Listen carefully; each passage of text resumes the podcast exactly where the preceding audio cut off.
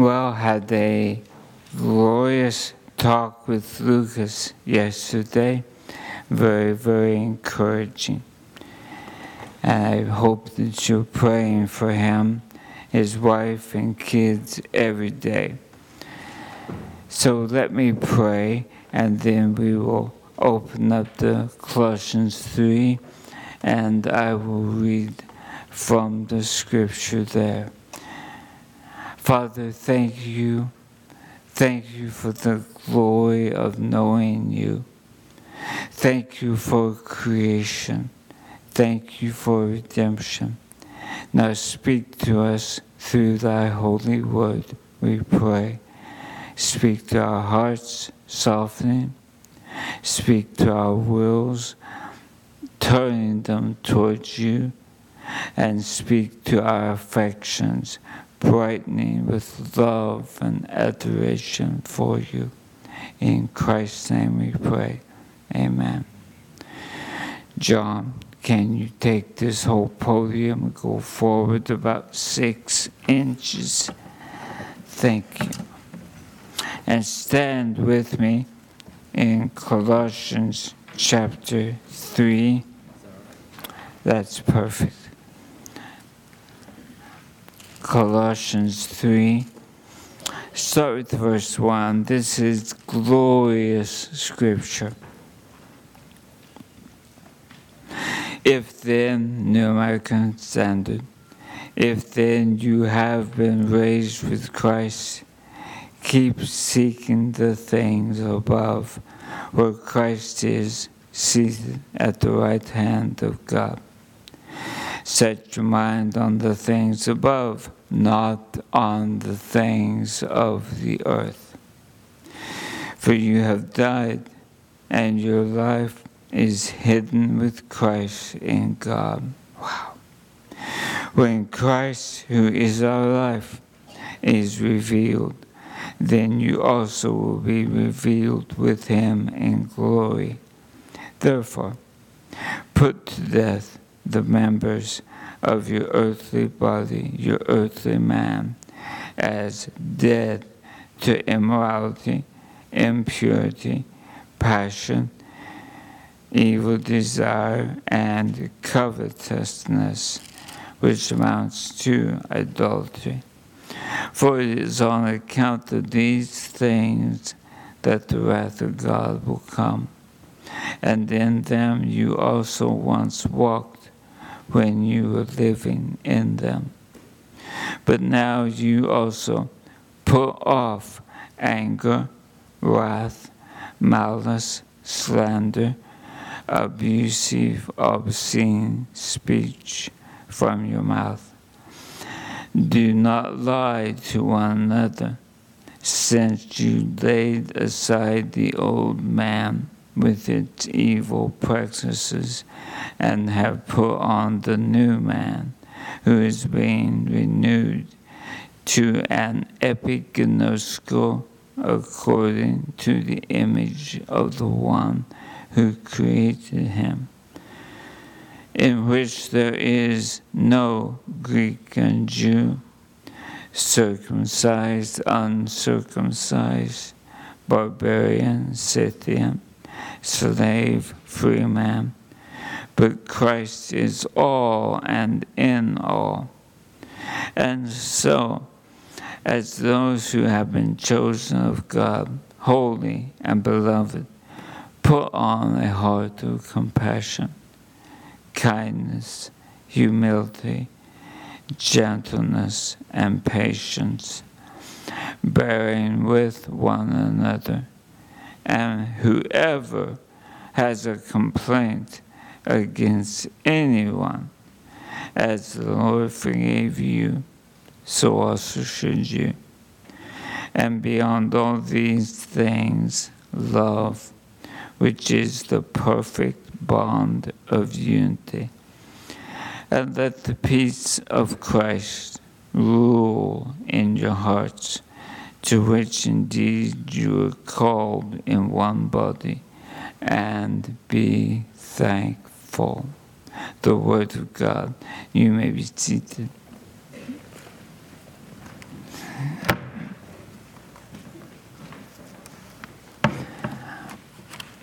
Preliminary today,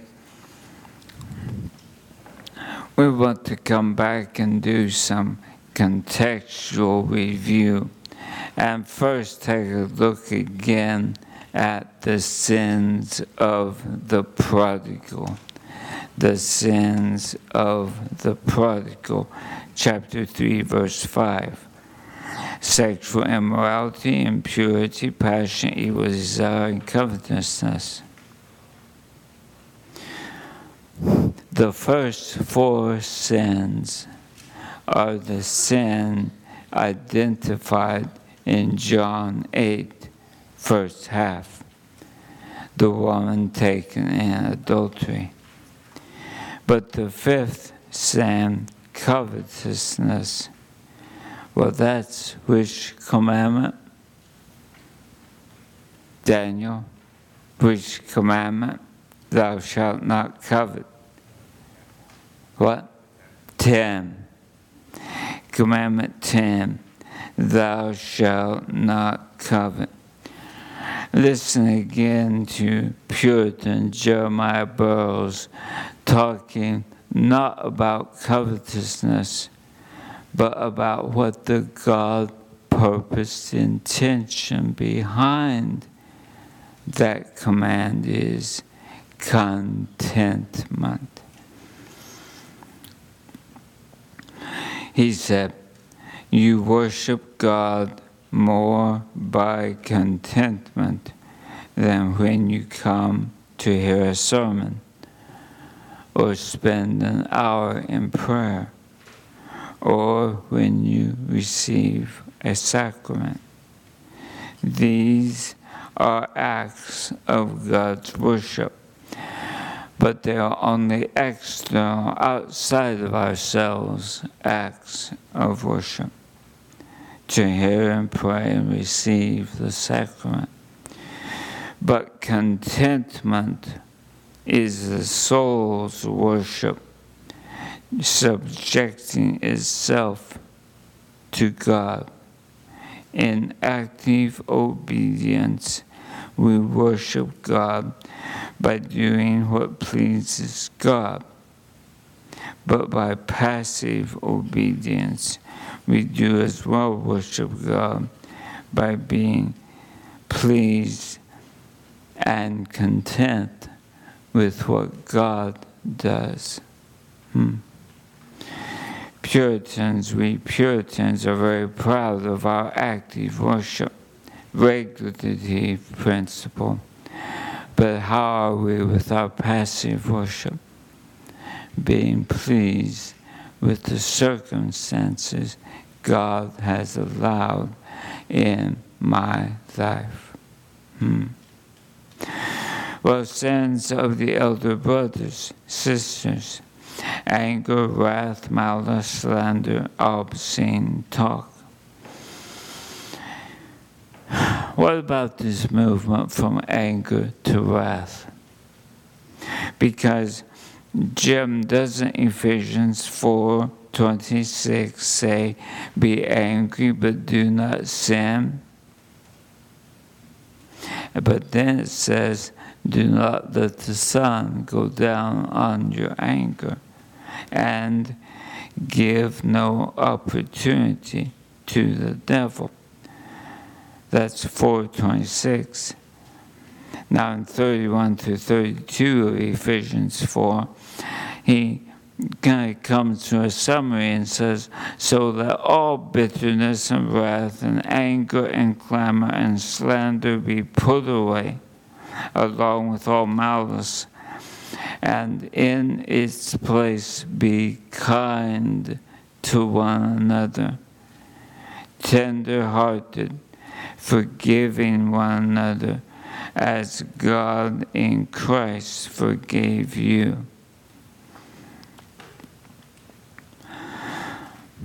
The juxtaposition of these two commands put off anger and be kind means the next time you're tempted to get angry, God is saying, stop, halt in your tracks.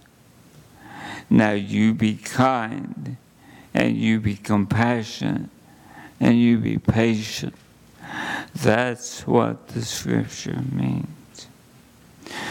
So there is no doubt a proper place for righteous indignation, but there is still temptation to regard my anger is always righteous indignation, and yours is blowing up. Oh.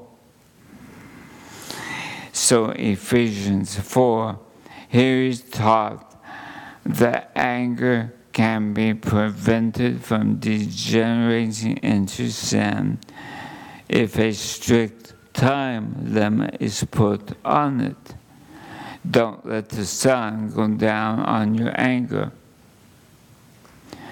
Embrace reconciliation before nightfall, if at all possible. But if that is not possible, if the one with whom one is angry is not accessible or refuses to be reconciled, then at least your heart should be unburdened by its animosity by committing the whole matter to God. And when you've done so, leave as feet and walk away. Philippians 4. Paul speaks especially against anything in the nature of personal private vengeance. In Romans 12, saying, Leave it to the wrath of God. Duties are ours, events are the Lord's. You do your duty, sir ma'am, leave the event of the changed heart to God. One writer said, nursing one's wrath to keep it warm is not Christ like, for it magnifies the grievance, makes reconciliation more difficult, and destroys relationships. Yeah. Proverbs 6:19. One who sows discord among brothers or sisters is an abomination in the sight of God. He's not talking about people outside the church. Hmm. So God's command in place of bitterness, wrath, and anger is kindness, tender-heartedness, and forgiveness. Now, pastoral question. Where is the tent of your mind pitched? Where are you camping? If you are sucking your wrath and anger like hard candy, you are at fault and guilty of sin. Your anger is your own responsibility. That's how God sees it. Obscene talk, consider from Colossians 3 5, obscene, 3 8, obscene talk. Listen to how the sister epistle factors in here. Ephesians 5 4. Ephesians 5 4. And this is ESV. That there be no filthiness, nor foolish talk nor crude joking, which are out of place, but instead let there be thanksgiving. New American, no filthiness or silly talk or coarse jesting. Filthiness, uncleanness, a foul mouth, vulgarity, dirty words, dirty thoughts. What about the second one? Foolish talk. You'll like the Greek behind this. We know the word logos, word. The word was with God. This word is morologia. Morologia. The prefix, the first word in this compound word, transliterates to moron, moronic. Let no moronic talk proceed. It speaks of talk that is stupid, dull, acting as though you are brainless. Been there, done that. Youth can be especially predisposed, especially when the desired outcome is to make people laugh, to talking in a brainless way. Paul forbids it. Ephesians 5 4. And then there is the third, Ephesians 5 4, crude joking or coarse jesting. The concept of this word is that here is a picture of someone who is nimble of foot, but with their words. They're witty they're, they can take a phrase or a statement, twist it in a certain way, and immediately lead everyone to laughter. It's an old English word, ribaldry, or court gesture.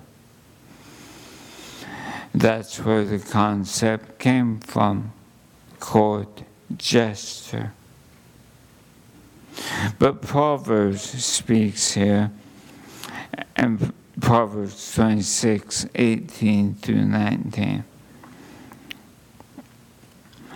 Like a madman who throws firebrands, arrows, and death, so is the man who deceives his neighbor and says, Was I not just joking?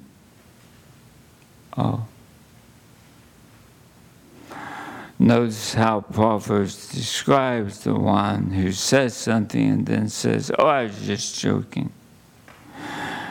It's like someone who's throwing firebrands, arrows, and death.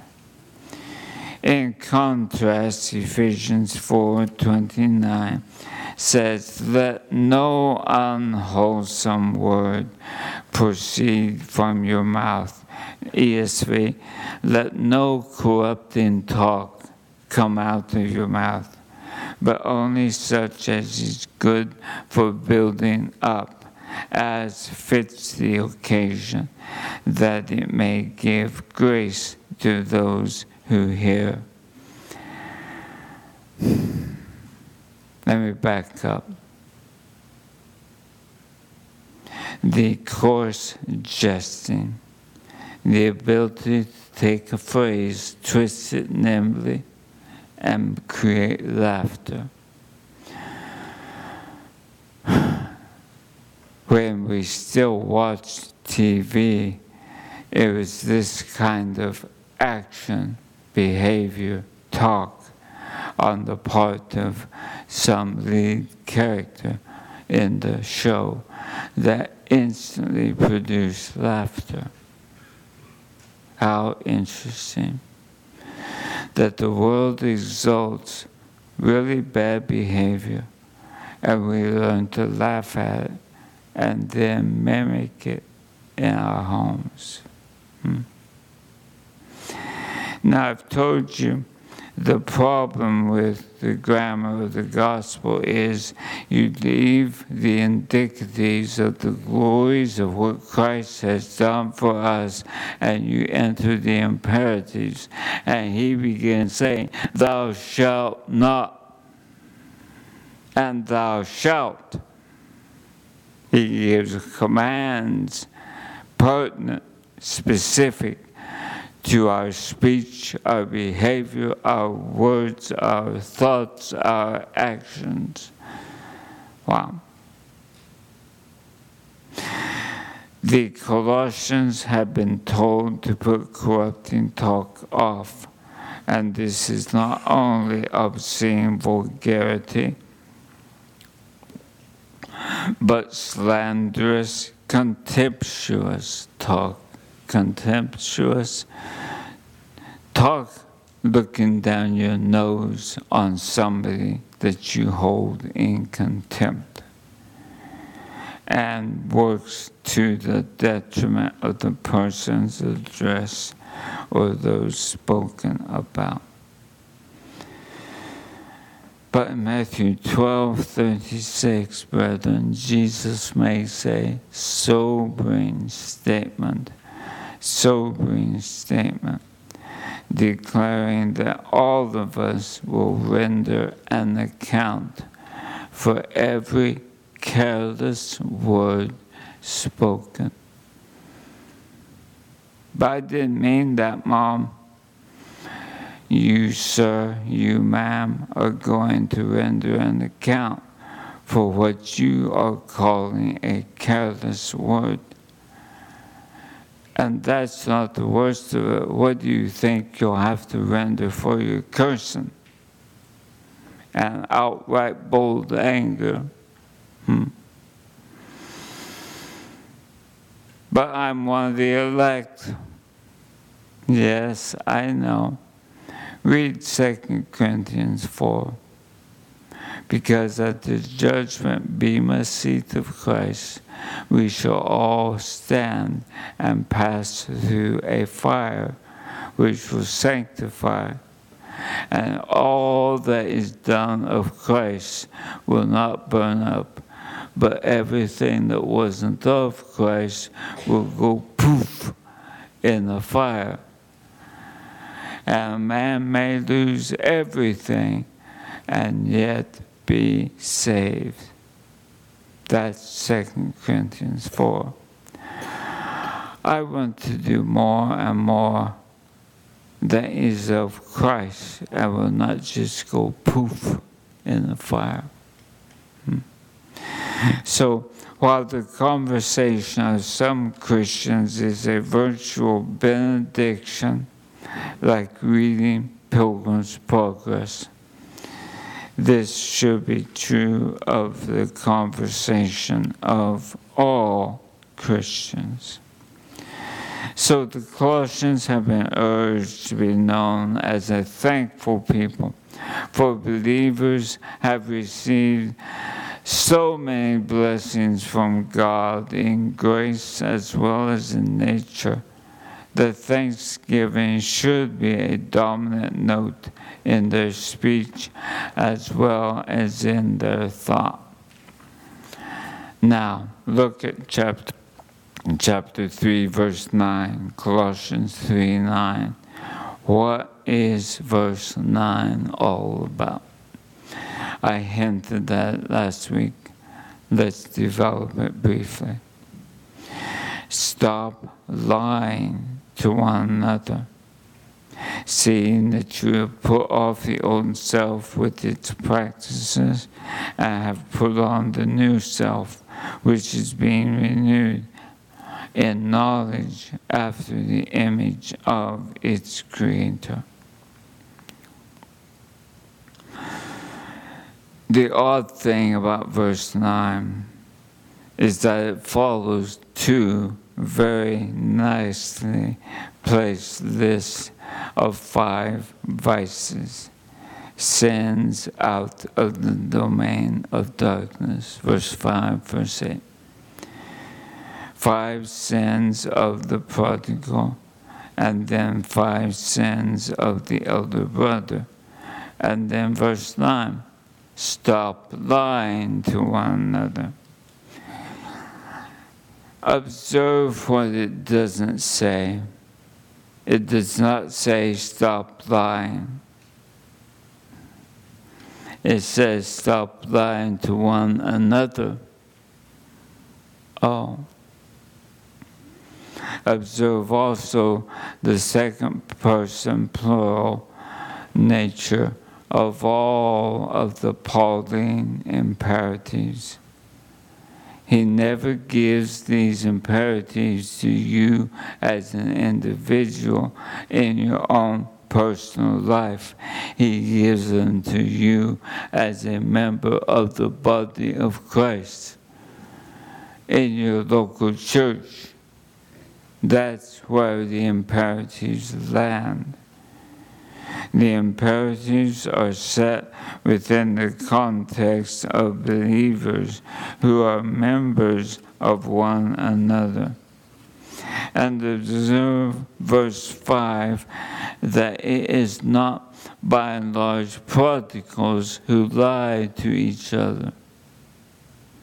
They sit at the bar and tell each other the cold, blunt, naked truth, and then hug on each other as they sip their beer. Who lies? It's the elder brother sister whose sins eventually come out in full view because of the damage done to the spouse and or children. And you need to hear that again. Think it through very carefully.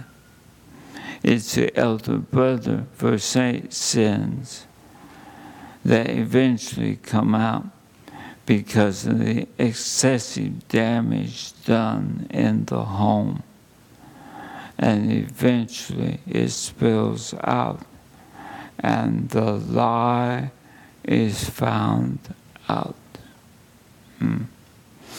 You can lie about your true self only so long, and then truth will come out. So Paul says to the body, stop lying to one another.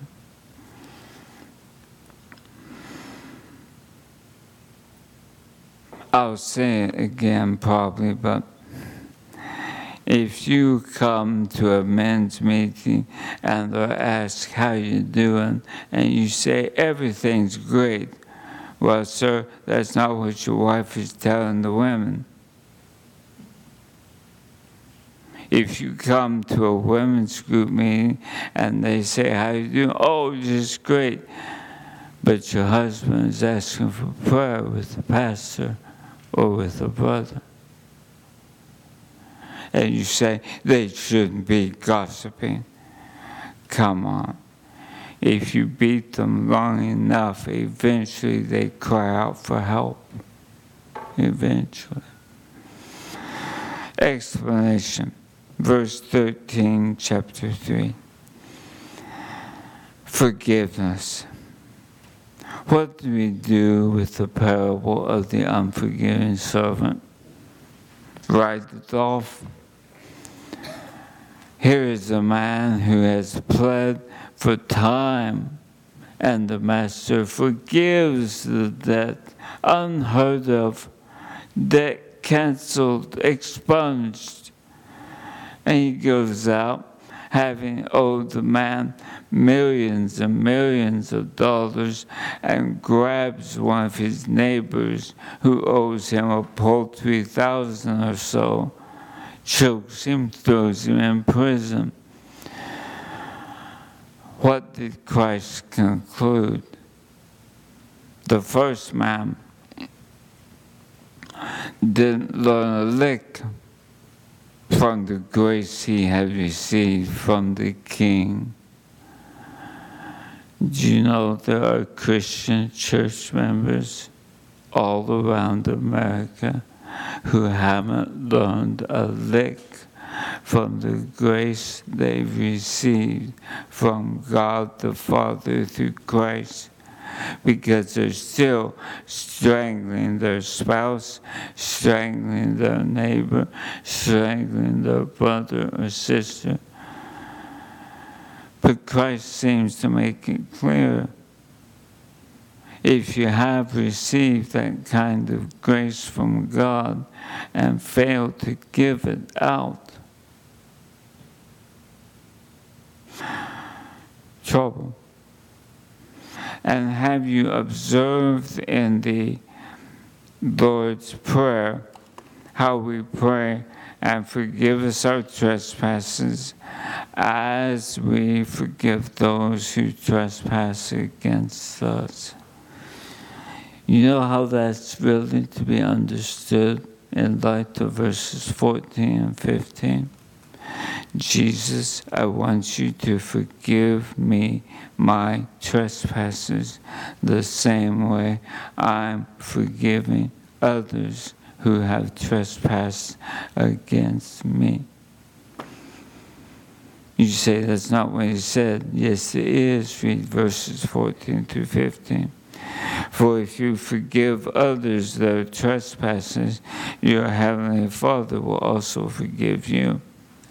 But if you do not forgive others their trespasses, neither will your Father forgive your trespasses. But I've got unforgiveness in my heart, but I'm of the elect. Well, why don't you tell me what Jesus meant here in Matthew 5 6? It doesn't apply to me. Really? Hebrews 12 5. Hebrews 12 5. See, I'm not always going to unpack something totally. You are smart enough to figure things out. And that's why I raise the question that you pray. Hebrews 12 5. See to it that no one fails to obtain the grace of God. Well, what's that mean? That no root of bitterness springs up, causing trouble, and by it many become defiled. a root of bitterness which sprouts and springs up causes trouble invariably. And many are those by whom it is defiled. Hebrews 12:5 says, that is to fail to obtain the grace of God. One fearful explanation here is that unforgiveness in the heart suggests strongly that you have not tasted the Lord's forgiveness. Do you know why? Maybe this will speak, maybe it won't. But when I worked in the max security prison, one of the reasons I could minister to those men, rapists, armed robbery, murderers, that's our categories. One of the reasons I could minister to them was because I viewed myself as every bit as bad as them. I'd read Matthew 5 I knew what I do with my imagination is as bad as what I do with my body.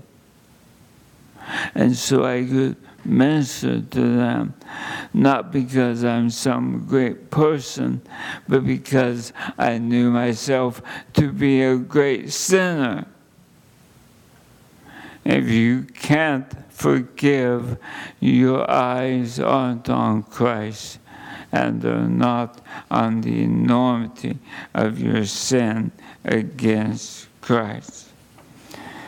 314 Consider then the crowning grace of Christ, love.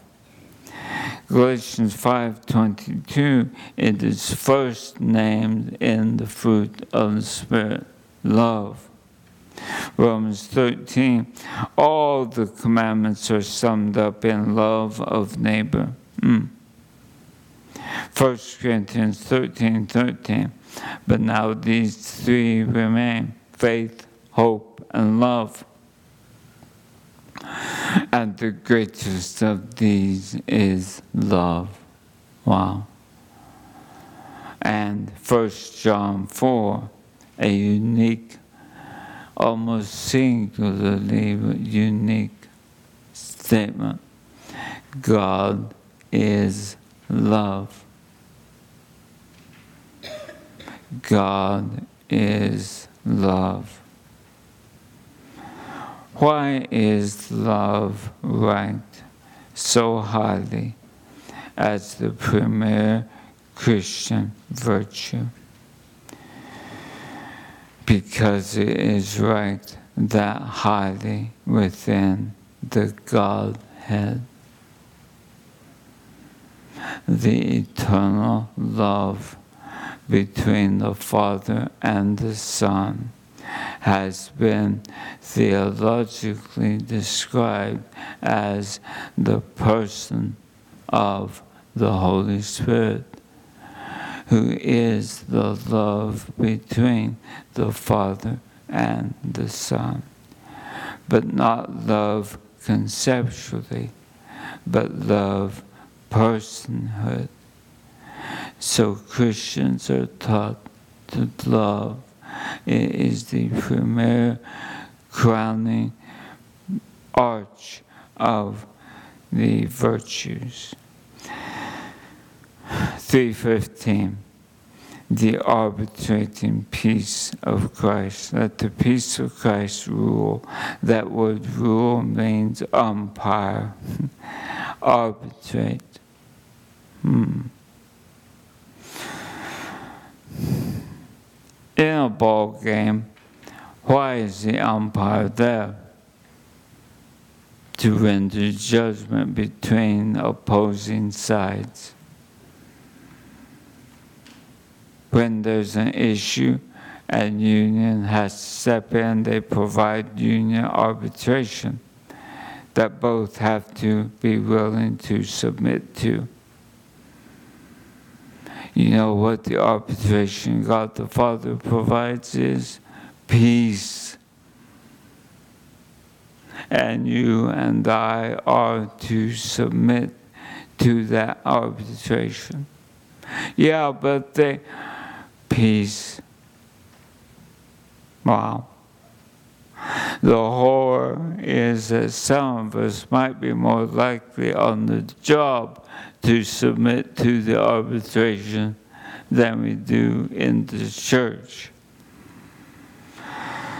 But in a healthy church body, harmony or peace prevails among the various members because enjoying peace with God through our Lord Jesus Christ should inevitably result in our living at peace with one another. Strife inevitably results when men and women are out of touch with He who is our peace. There is no reason why those who have received the peace which Christ established by his death on the cross should have any other than peaceful relations among themselves.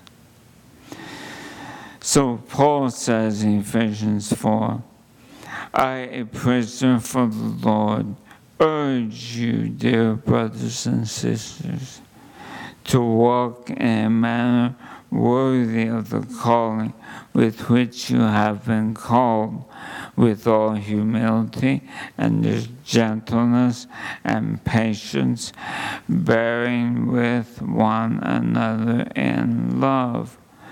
Why does he say that? Because there are times when you have to bear with me. And there are times when we have to bear with you and then closes, eager to maintain the unity of the Spirit in the bond of peace. Wow. The bond of peace is far more important than me getting my way.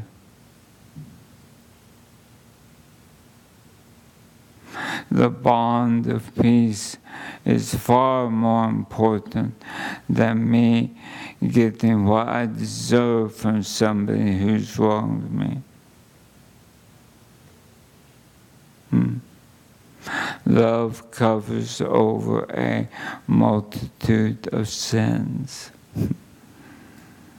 Many times I would say to our inmate workers when they bring the food in, and I often would say, don't bring that into the office, it stinks, and did. But they bring in the food and then they have ketchup packets. And I would say to Ernst, Ernst, how blessed of God that ketchup covers over a multitude of sins uh, yes, it does. Love also covers over a multitude of sins. Application. Where am I per sins of the prodigal? Where am I persons of the elder brother? It's true that there can be prodigals behaviorally within a church, but it's much more likely that verse 8 of Colossians 3 describes the sins church members are guilty of and then lying about to one another because they never come into a context where they could, should confess and that's one of the reasons they don't. They'd rather lie about who they are. We've all a proneness more to one than others. We all have a proneness more to one than others. Prodigal, elder brother. And stereotypically, what our church is made up of predominantly elder brothers. Prodigals are out there. But you know who makes some of your best pastors? Ex prodigals. Hmm. So, to whom are you being honest and transparent about your sin weakness? It's really fundamental to 3 9. With whom are you being transparent, vulnerable about your sin that you're currently praying about, struggling with?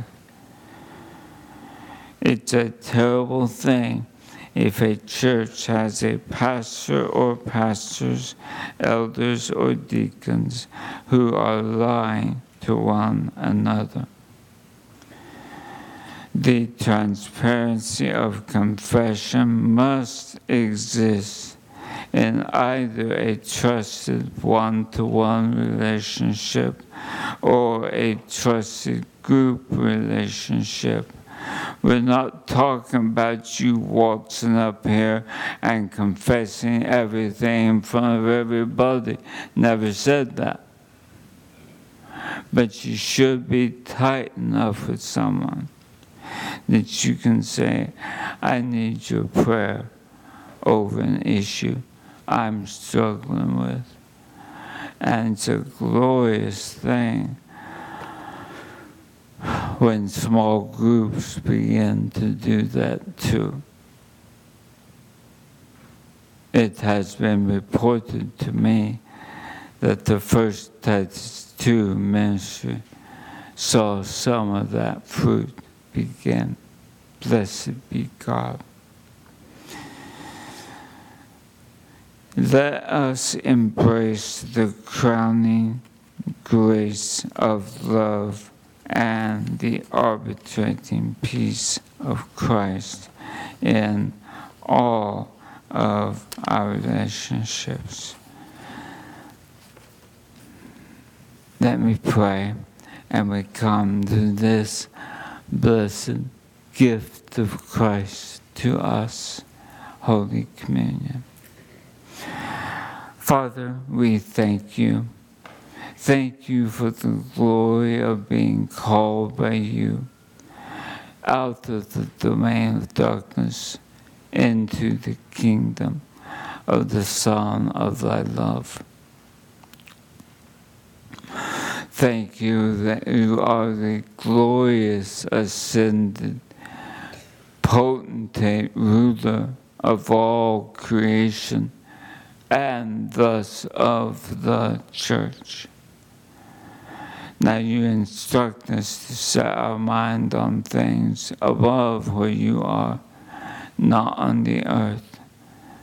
O oh Lord, mature us, mature us, make us fit to receive the inheritance of the saints in light, and fit to be used by you to your glory in this area, especially as we relocate to Troy. Our Father, speak to us through communion. Let us see you. Let us touch you. Let us taste you. Let us smell you. In Christ's name, Amen.